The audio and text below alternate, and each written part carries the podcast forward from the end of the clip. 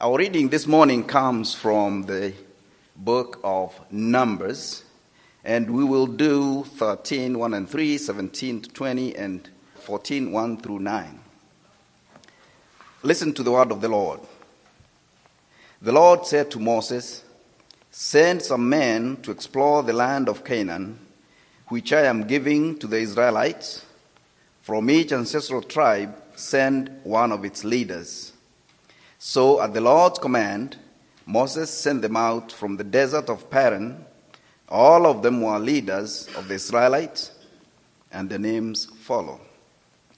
When Moses sent them to explore Canaan, he said, Go up through the Negev and on into the hill country. See what the land is like, and whether the people who live there are strong or weak, few or many. What kind of land do they live in? Is it good or is it bad? What kind of towns do they live in? Are they unwalled or fortified? How is the soil? Is it fertile or poor? Are there trees on it or not?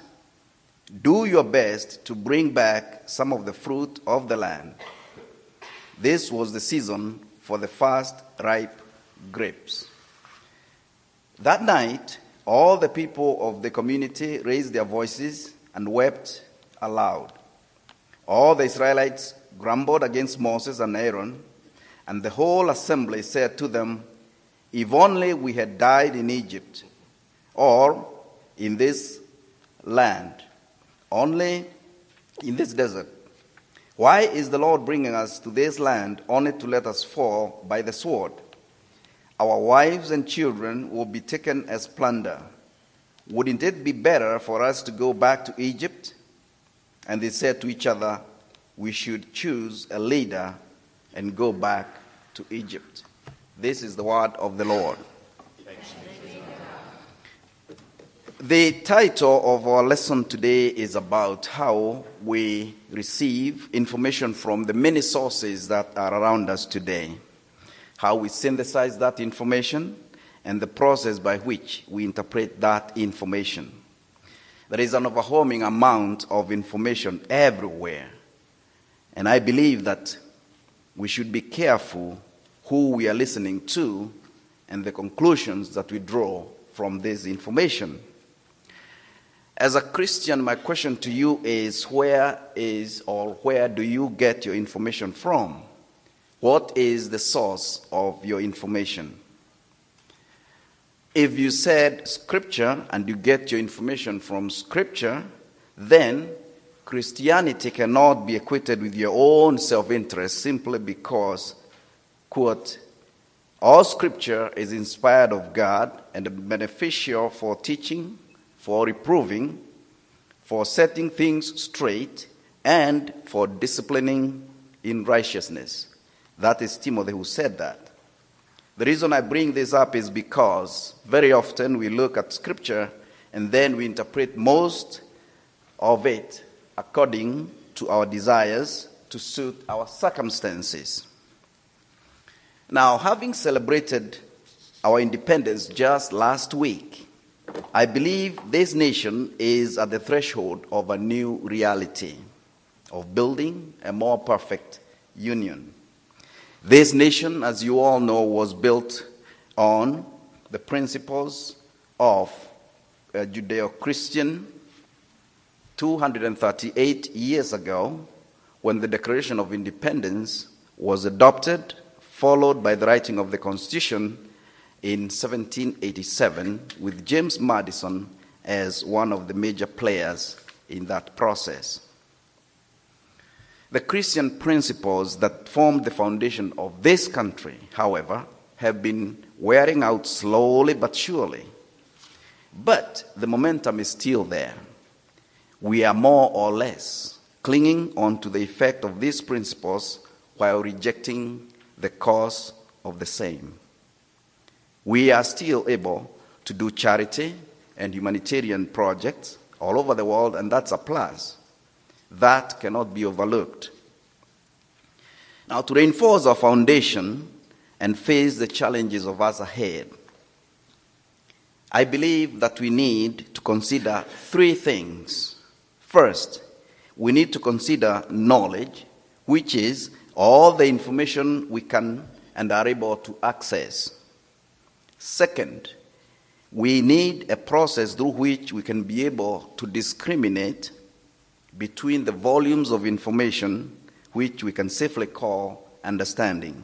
And third, and most importantly, and more than anything else, we need wisdom. Wisdom is the divinely enabled application of God's truth to all life on a full time basis and not when it is ideologically or politically correct or convenient for you and I. Please note that wisdom cannot be acquired through seminary or university education or even otherwise. It is God inspired. Let it also be known that knowledge is that which is consistent with reality, and reality is the way things actually are, not only how we perceive them to be, or how we want them and wish them to be. Again, let it be known that God alone possesses all truth, and real truth we possess has its ultimate source in God. Now, to further strengthen the foundation of our understanding, perhaps transcend our ideologies just for a moment, Solomon tells us that wisdom is the principal thing. Therefore, get wisdom. And in all you're getting, get understanding. Proverbs 4 7. Having prepared the groundwork now, we can safely delve and swim to the deep end to take a look at what Numbers 13 and 14 is saying to us today. We will hear what happens when people openly mutiny against God and arrive at a turning point in their history. Our history is still being written.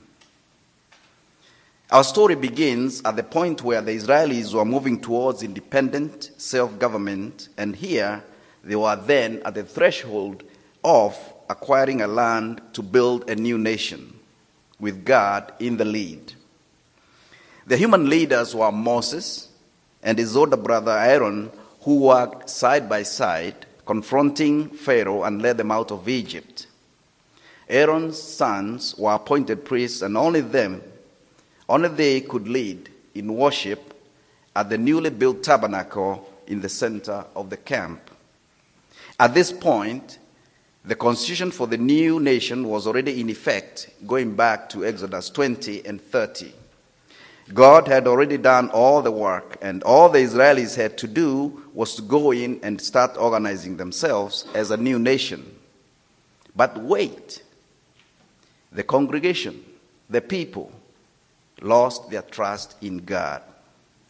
They would not take God for His word, even the promise God had made to them not to mention that they had come thus far, guided by God, through a pillar of cloud in the sky. Now, this is where politics creeps in, in earnest. The people wanted human spies to do reconnaissance before entering Canaan. Moses then consulted with God, and God gave in to their demands. A committee of spies from the 12 tribes was put together. It was a tribal committee because each tribe wanted representation. They wanted one of their own. A committee of 12 was constituted and given instructions and the strategy for the mission. There were no drones those days and no television to rely or to relay the pictures onto our living rooms so that we could see the military tactics. There were no armchair generals and commentators who today seem to understand the battle better than the fighters themselves. Reminds me of the World Cup playing in Brazil right now, and I find myself scoring goals from the comfort of my sitting room. Things took a very dramatic turn when the report by the spies came back the previously united committee was now divided along party lines. 10 to 2. They were reading from the same script, but arriving at very, very different conclusions. They spied the same land and even brought back evidence of the fertility of the fertility of the soil in form of the grapes that they brought back.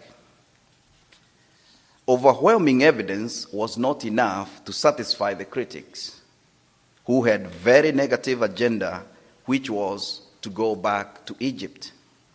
If you dig deeper, you see that perhaps Moses was part of the problem as well, because earlier on he had received favors from the people he was now being told to go and fight. But God was adamant and said, Go up. The command was to go up and fight the enemy. There was no retreat at this point. What God, what, what a tragedy it is for all of us, or any one of us, to question God's wisdom over our own opinions and the politics involved.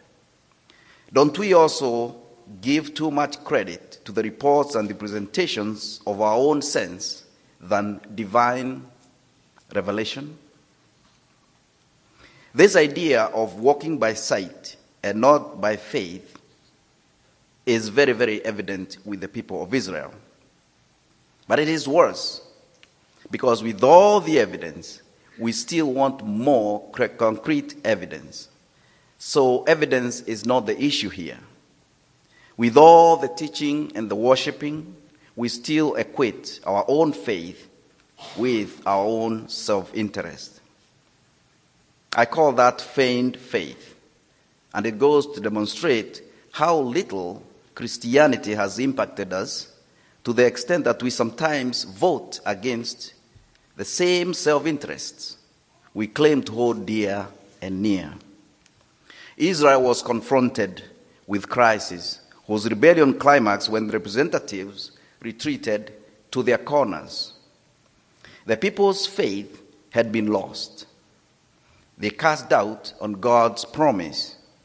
Caleb, who was of the tribe of Judah, which was the leading tribe, was chosen by Moses to manage the crisis because he was the fittest to be listened to by the people. Caleb was killed, and Moses knew that. The people did not like Moses that much either. The representatives instilled fear of giants and grasshoppers into the people's minds by misinformation to advance their own agenda. And the people bought into it. Does that even sound familiar to most of us here? Then again, as always, God passed judgment and declared that everyone 20 years and above would wander in the wilderness and perish in the desert for their contempt of God. Only two adults, Caleb and Aaron, would enter Canaan with the young generation of teenagers and the children. Why were there just two adults? Well, God is faithful and wanted teachers for these young people to remind them where they came from. God understands continuity more than we do or would like to imagine. It is also in God's plan, but we may not think that God does not understand. God was not caught by surprise of the Israelis rebelling against him. After the Israelis discovered that God was angry with them, they decided to go up and fight while their protection had already been removed their victory had already been withdrawn by God. And as the story goes, they were humiliated very, very badly.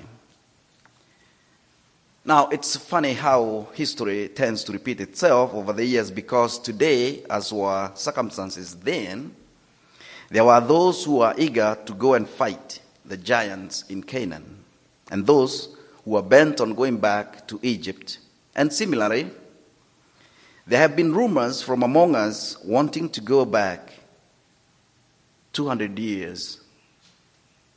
Caleb sees a bright future beckoning, and critics would not listen to any of that. There is no doubt in my mind that better days are still ahead.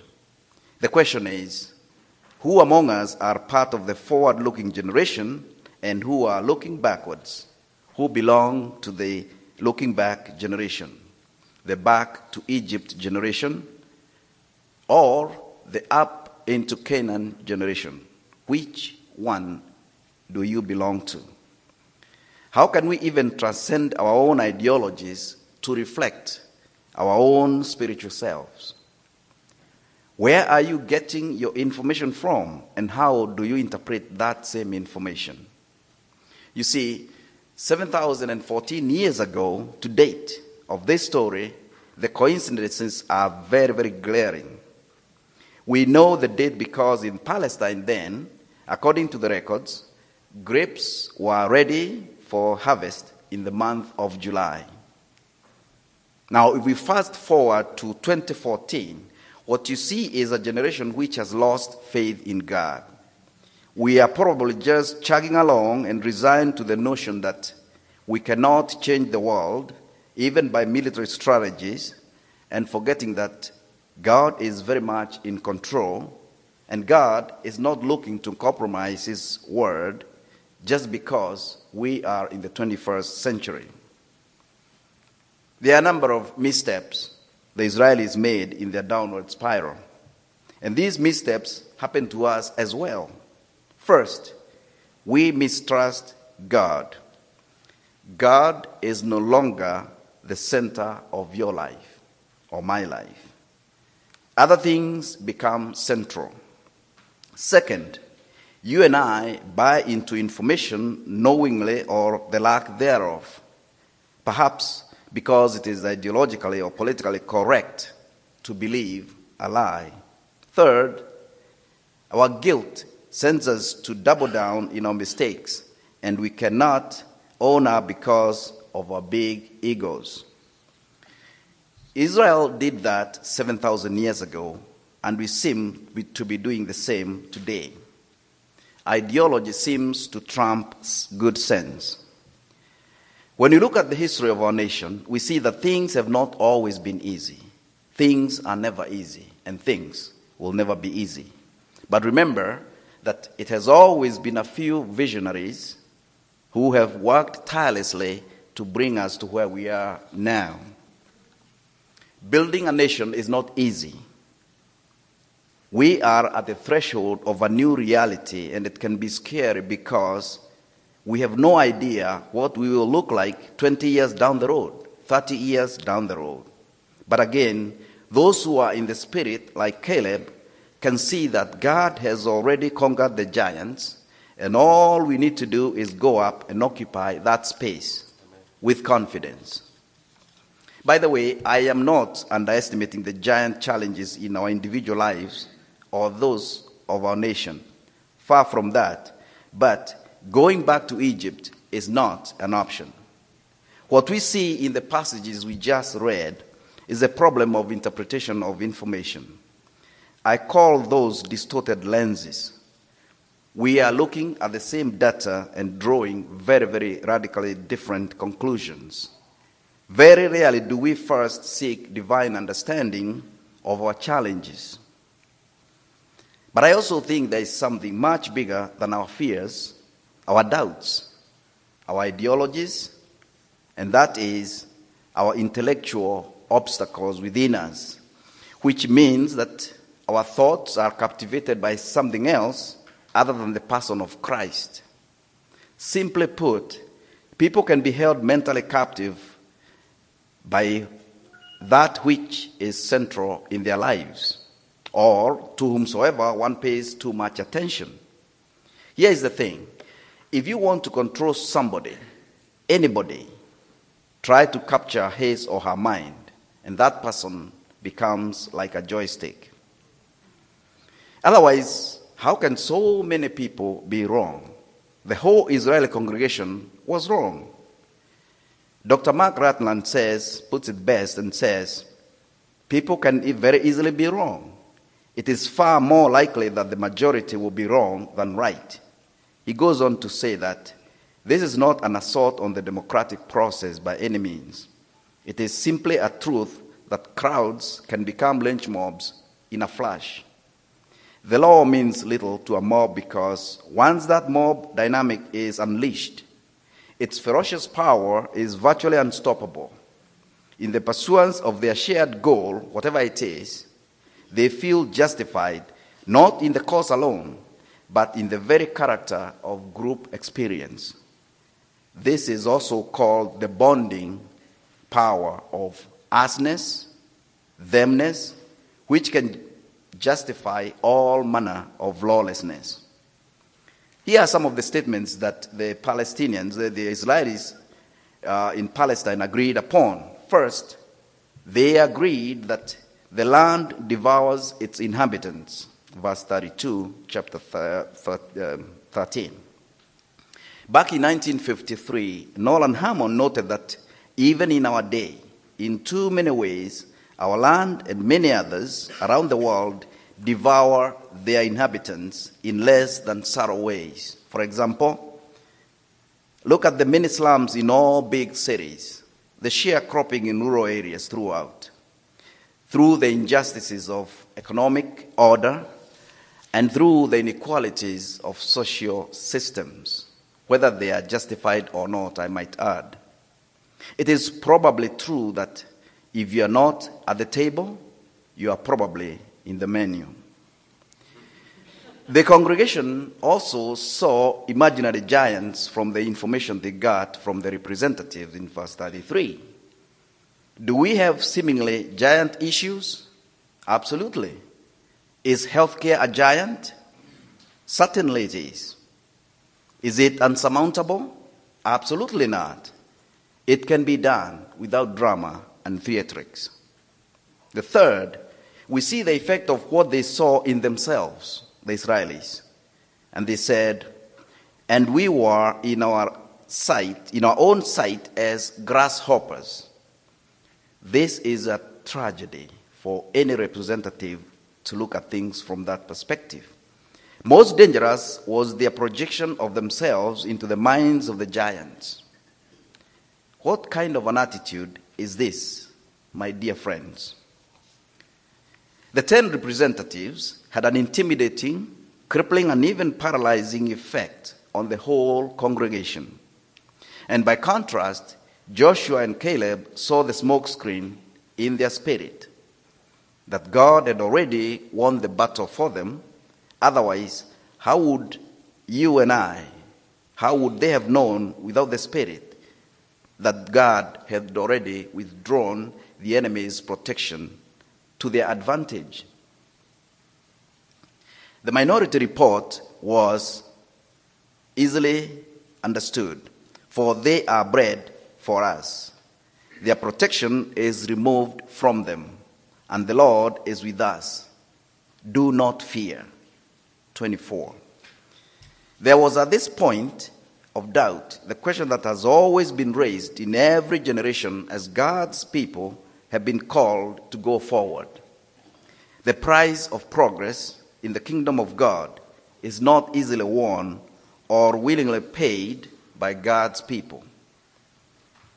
When suffering and sacrifice are demanded, then the people complain and clamor for the status quo to go back to Egypt.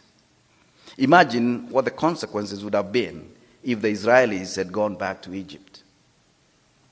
What about us? Finally, the question arises how long? How long? This question presents us with the insights of the nature of God. It is not only man who cries, How long, how long, O Lord, but God who cries, How long, O man? Brothers and sisters, allow me to paint this picture for you. The Lord is slow to anger and abounding in steadfast love, forgiving any transgressions. But remember that God will by no means clear the guilty. That's the sad part. This is a much neglected aspect of God's moral order that though He forgives sin, God cannot clear the guilty of the inevitable consequences of sin or prevent those consequences from taking their course. even to the third generation. There are limits to which we can stretch God's patience. We send spies to the capital to spy for us, and we receive reports, and we interpret that report whichever way we want. What do we tell them? What do they tell us? What is your interpretation of all the information that you're receiving? Do we ever ask the hard questions? And do we ever seek divine understanding of these issues? Brothers and sisters, we have an opportunity here today. Micah tells us this quote, He has shown you, O man, what is good. And what does the Lord require of you but to do justice, to love mercy, and to walk humbly with your God? Amen.